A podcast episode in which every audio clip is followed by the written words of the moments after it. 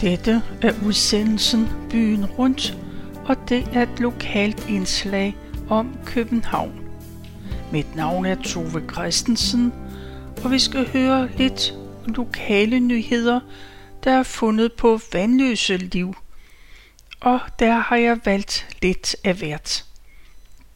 Vi begynder med en overskrift, der hedder Lokale unge samler mobiltelefoner ind til hjemløse på Vandløse Torv. De er ekstremt udsatte uden en mobiltelefon. For en gruppe unge fra Vandløse, de samler mobiltelefoner, Lego-underlag og varmt tøj ind. Lørdag den 6. marts, der stod en lille nystartet vandløse baseret NGO Hjælp de næste på Vandløse Torv. Deres formål var at indsamle blandt andet mobiltelefoner til hjemløse og socialt udsatte i hovedstadsområdet. Shasha Pjotrsson er en af de udelukkende frivillige, som Hjælp de Næste består af.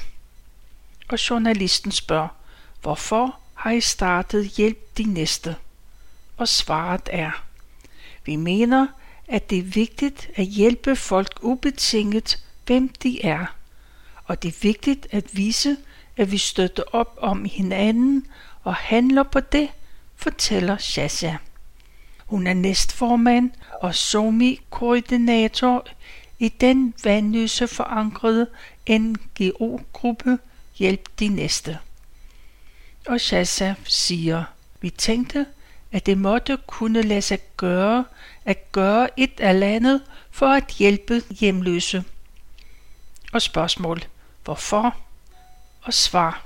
Den her gruppe mangler de mest basale ting for at få hverdagen til at fungere på gaden. Spørgsmål. Kan du komme med et eksempel? Svar. Hvis du ikke har en mobiltelefon, kan du ikke komme på netbank eller e-boks, og så kan du ikke få din kontanthjælp. Desuden er man mere udsat, når man lever på gaden, og derfor er det vigtigt at have en telefon, så man for eksempel kan ringe efter hjælp. Og spørgsmål. I samlede blandt andet mobiltelefoner ind 6. marts på Vandløse Torv. Fik I nogen ind? Og svar. Nej, desværre. Men vi fik en del poser med varmt tøj, hvilket der også er et stort behov for. Vi har tidligere stået på Vandløse tog, og indtil videre har man fået doneret 12 mobiltelefoner. Og spørgsmål. Hvad vil du sige til de folk, der overvejer at komme ned på Vandløse Torv næste gang I samler ind? Og svar. Vi giver folk en mulighed for at komme af med de telefoner, som de ikke bruger, og så sørger vi for at give dem til folk, der har et enormt behov. Og spørgsmål. Hvordan reagerer de hjemløse på jeres hjælp? Og svar. De er overvældet over, at der er så mange, der vil hjælpe. Mange af dem er blevet vores venner. De er jo ligesom alle os andre. Der har bare været nogle omstændigheder i deres liv, der har gjort, at de er endt, hvor de er. Der er alt fra tidligere familiefædre, der er gået konkurs, skilt og blevet hjemløse – til folk, der har levet det udsatte liv hele deres liv, uden at få den fornødne hjælp.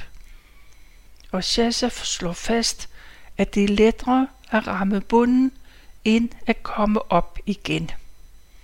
Og spørgsmål. Hvordan kommer de i kontakt med jer? Og svar. Vi går i Istergade og Christianshavns Torv med vores vogn med vores logo, som vi har ting i. Vi kender hus forbi og er blevet en del af netværket. Vi spørger også dem, hvad de har brug for. De hjemløse tager kun imod det, de har brug for. Selvom de måske ser en lækker varm jakke, så er der ingen, der tager den, hvis de allerede har en. Så siger de i stedet for, at Peter mangler en jakke, og så finder vi frem til ham og giver den til ham. Shasha fortæller også, at de hjemløse kan finde på at ringe til dem og spørge om det, de har brug for. Og spørgsmål. Hvornår er I på Vandløse Torv igen? Og svar. Vi er igen på Vandløse Torv den 26. marts imellem kl. 13 og 15. Og hvad indsamler I der? Og svar. Primært biltelefoner, men vi tager også imod soveposer, liggeunderlag og varmt vasket tøj. Det var indsamlingen af mobiltelefoner og andre ting. Og så er der under rubrikken Spørg os. Kirsten Scherbæk, hun skrev til Vandløse Liv via Spørg os og spurgte om uret på jernbanebroen ved Vandløse station, om den kom op igen. Og Vandløse Liv har spurgt DSB. Jeg ser med længsel efter det ur, der engang sad på jernbanebroen ved Jernbaneallé ud mod Frode Jacobsens plads.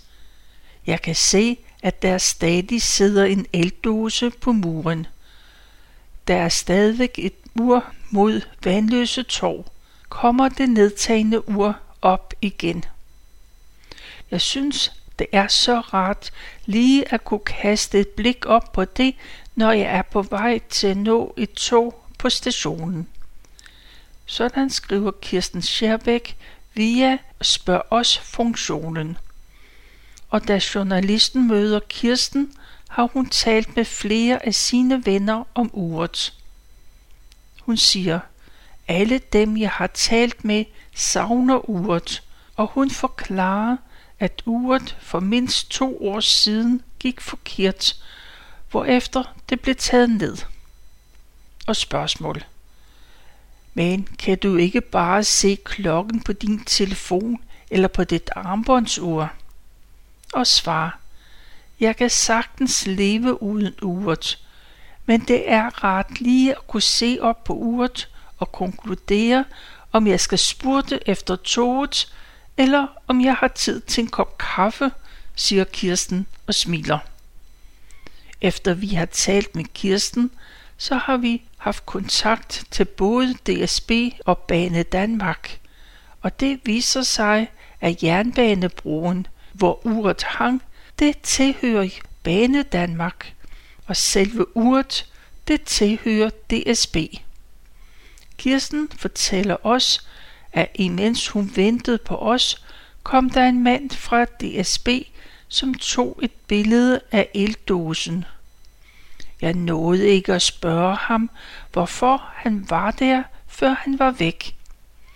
Det fortæller Kirsten, som håber på, at hendes henvendelse til vandløse.dk betyder, at uret nu kommer op igen.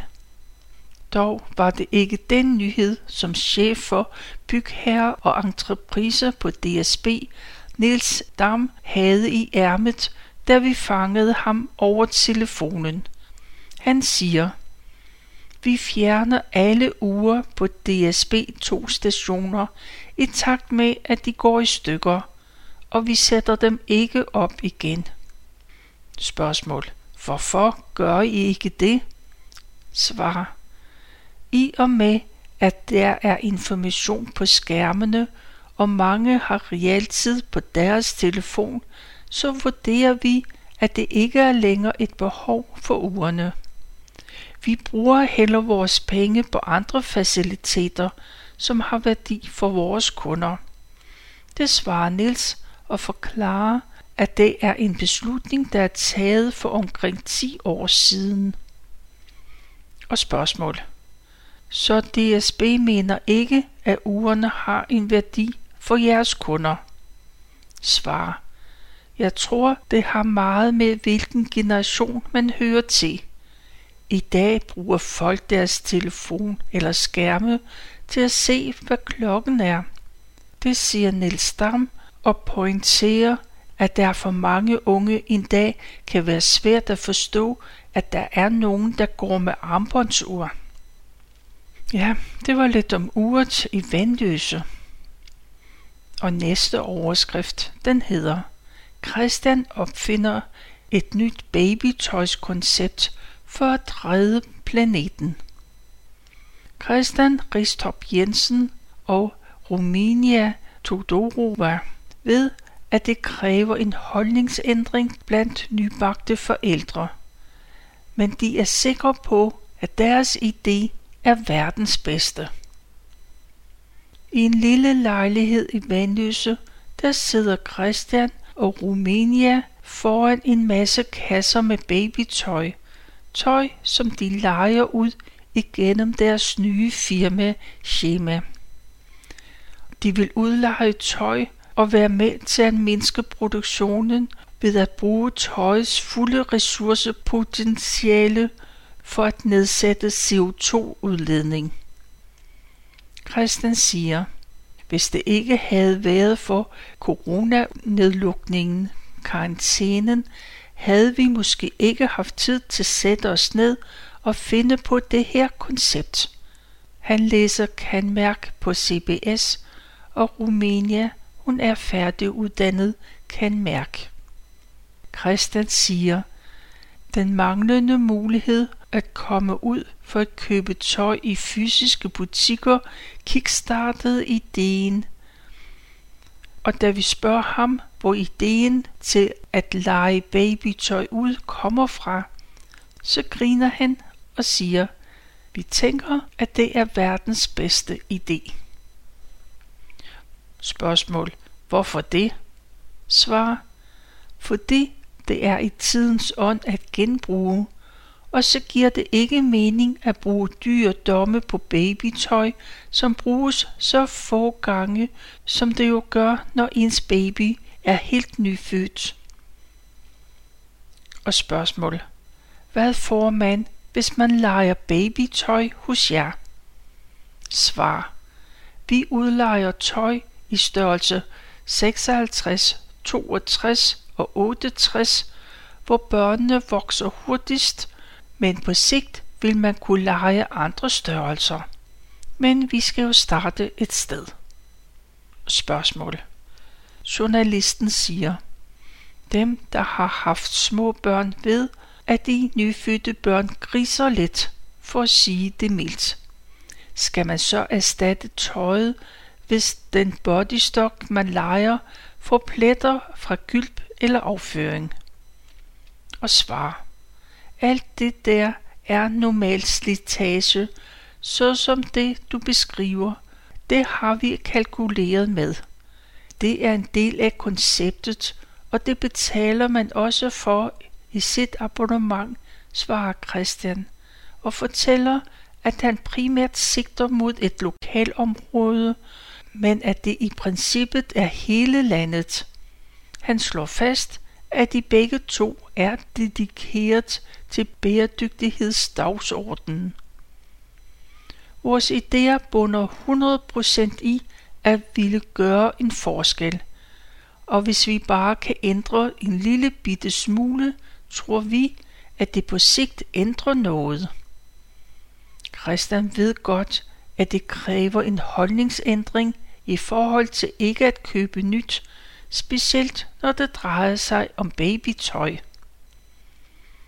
Spørgsmål. Hvordan vil I komme det behov, altså at købe nyt tøj til livs, når man har en lille nyfødt? Svar. Det er netop et af de store usikkerhedsmomenter, der er drevet af den opfattelse af, hvad det vil sige at få børnetøj, og jeg kan godt forstå tankegangen, men det kræver en adfærdsændring. Babytøj er dyrt, det skal skiftes ofte, fordi babyer vokser hurtigt, og derfor skal det købes en masse, der bruges i en eller to måneder, og så skal man af med det igen. Vores koncept er derfor, at man kan lege alt det, der er basis.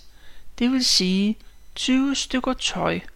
Og så kan man købe det, man har brug for at style sin baby. Det forklarer Christian og pointerer, at man på sigt vil kunne vælge, hvilke stykker tøj man vil lege. Sådan slutter interviewet. Et kemiabonnement består af en boks med 20 stykker af det mest almindelige babytøj, såsom lang og kort med bodystockings, bukser og trøjer med mere. Og der er lidt fakta om babytøjsindustrien. For den står for 10% af verdens CO2-udledning. Hvert sekund produceres der 4.757 stykker tøj, og der fødes fire børn i sekundet, hvilket betyder, at hver nyfødt barn har 1.200 stykker tøj til rådighed fra det sekund, det er født. Det var om et nyt koncept om at lege babytøj. Og så er der for mange, der fodrer fugle, bare for at fodre dem. Det er Tommy Kalstrup, der undrer sig over, at folk fodrer fugle på Helga Larsens plads. Han mener, at det får fuglene til at gå i skraldespandene, når der ikke er mere mad, og det tiltrækker rotter. Vandløse Liv har spurgt biolog i Dansk Ornitologforening, Knud Flensted, hvordan tingene hænger sammen. Knud Flensted siger, når man fodrer fugle, er det ikke for fuglenes skyld, fordi de kan sagtens finde deres mad selv. Når det er sagt, så går han ikke ind for, at man skal forbyde at fodre fugle, men man skal tænke sig rigtig godt om, og man bør kun fodre med et stykke brød eller to. Spørgsmål. Hvad er problemet, hvis man kaster en bunke fuglemad eller masser af brød til fuglene? Svar. Man risikerer, at man fodrer dem for meget, og at de tiltrækker rotter. Derfor skal man aldrig smide mere brød, end hvad fuglene kan spise med det samme. Og så skal fuglene være der i forvejen. Det slår han fast og pointerer, at det selvfølgelig kun gælder for offentlige grunde. Og spørgsmål. Mere end hvad fuglene spiser. Kan du være mere konkret? Svar. Det brød eller den fuglemad, du smider ud, skal fuglene kunne spise på relativt kort tid, forstået på den måde, at de spiser maden, mens du står og kigger på det – og så kommer det jo an på, hvor længe man har tid til at stå og kigge, for så vil det gå op for de fleste, at de fodrer for meget. Det svarer Knud Flindsted. Spørgsmål. Der er nogen, der mener, at der er en større sandsynlighed for, at fugle efterfølgende går i skraldespanden, hvis de har spist brød eller fuglemad i nærheden af en skraldespand. Hvad siger du til det? Svar. Der er ikke en sammenhæng imellem de to ting. Hvis skraldespanden ikke er lukket, så går fuglene i alle skraldespande, uanset om der er smidt mad ved siden af i forvejen eller ej. Mange fugle kan kende en skraldespand på afstand. Og det er uanset hvor den står og om den tidligere har ligget for eksempel brød ved siden af. Det siger Knud og fortæller afsluttende. For eksempel er kraver ret snu. Hvis du smider en pizzapose med tøj i, så vil den hakke hul i posen, fordi den genkender posen. Ifølge Københavns Kommune var der i 2019 to sager om rotter direkte relateret til Helge Larsens plads. I 2020 var der fire. Og så er der en lille faktaboks om skraldespande i Københavns Kommune. København har siden 2020 været i gang med at skifte de klassiske skraldespande ud med pizzakurven, som er større og har låg på, så det bliver sværere for fugle at fiske affald op. Og i Indre By får affaldskapaciteten et gevaldigt løft. Den store udskiftning af hovedstadens udtjente affaldsspande er i gang. Hver femte af de klassiske Københavner affaldskurve vil i løbet af 2020 og 2021 blive skiftet ud med en større firkantet model ved navn pizzakurven.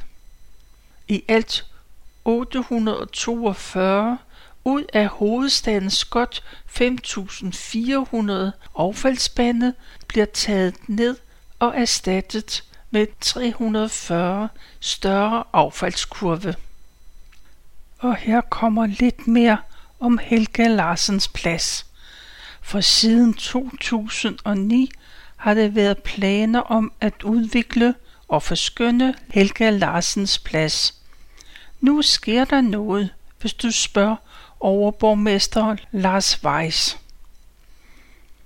Midt i Vandløse, på hjørnet af Jydeholmen og Ålekistevej, ligger tidligere endestation for sporvognen.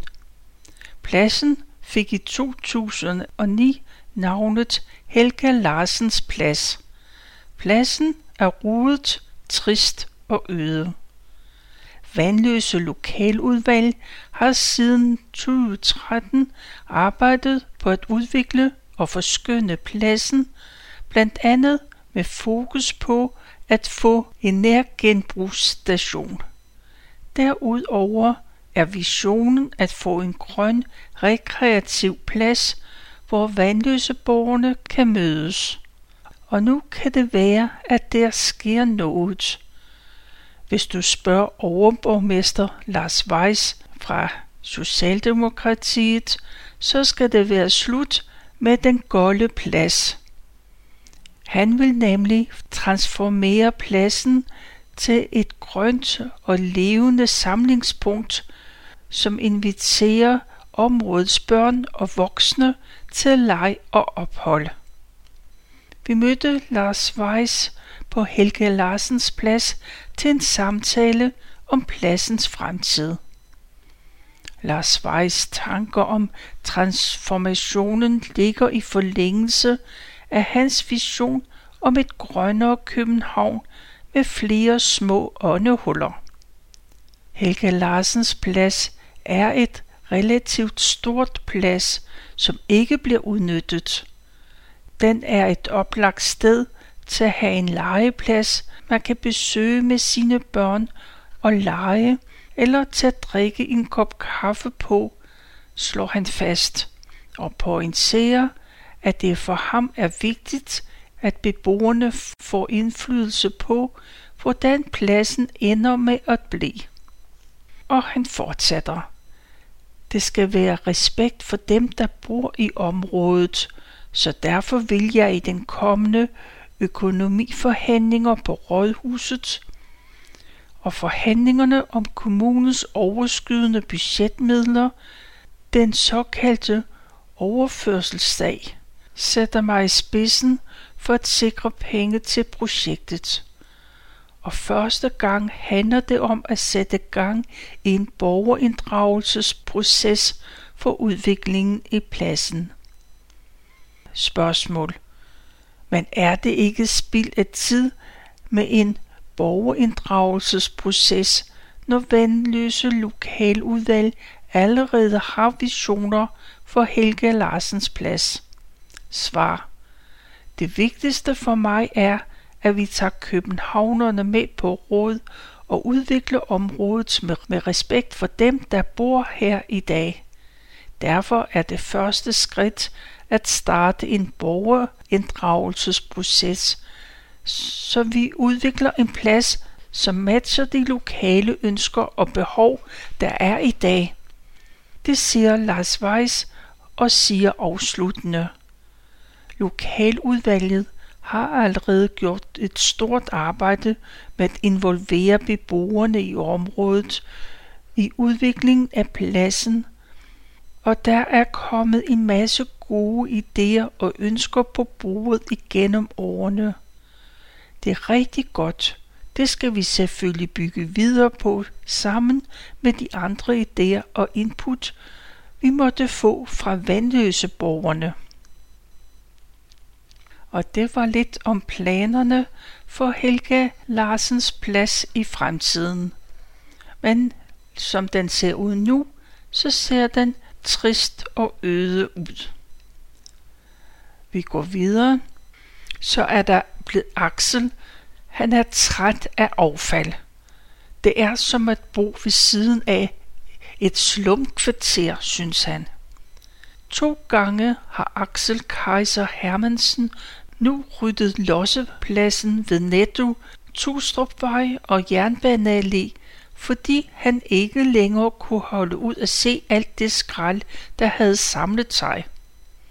Det er som at bo ved siden af et slumkvarter, siger Alex, og fortæller, at han har tænkt sig at gøre det igen. Spørgsmål. Hvorfor rydder op efter andre? Svar.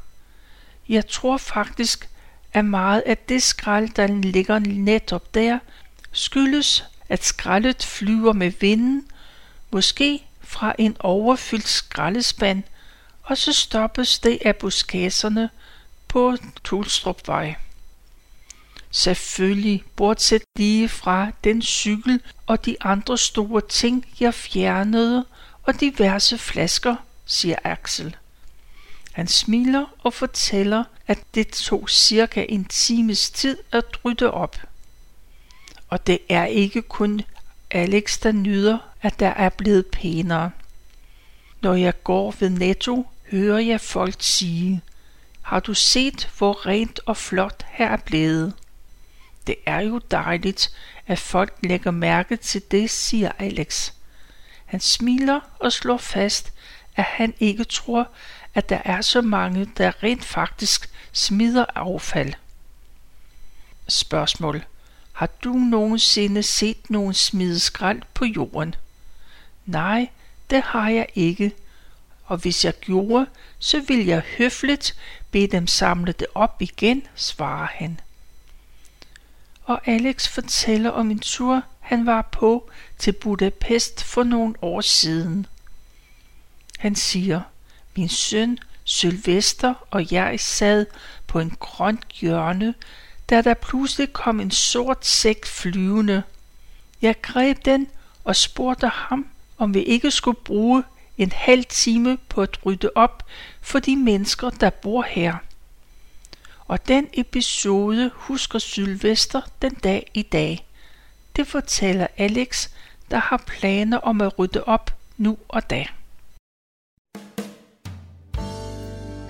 Det var, hvad jeg nåede at fortælle om vandløse liv.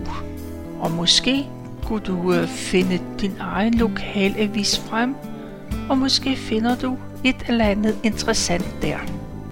Og med det her, så vil jeg bare takke af for nu.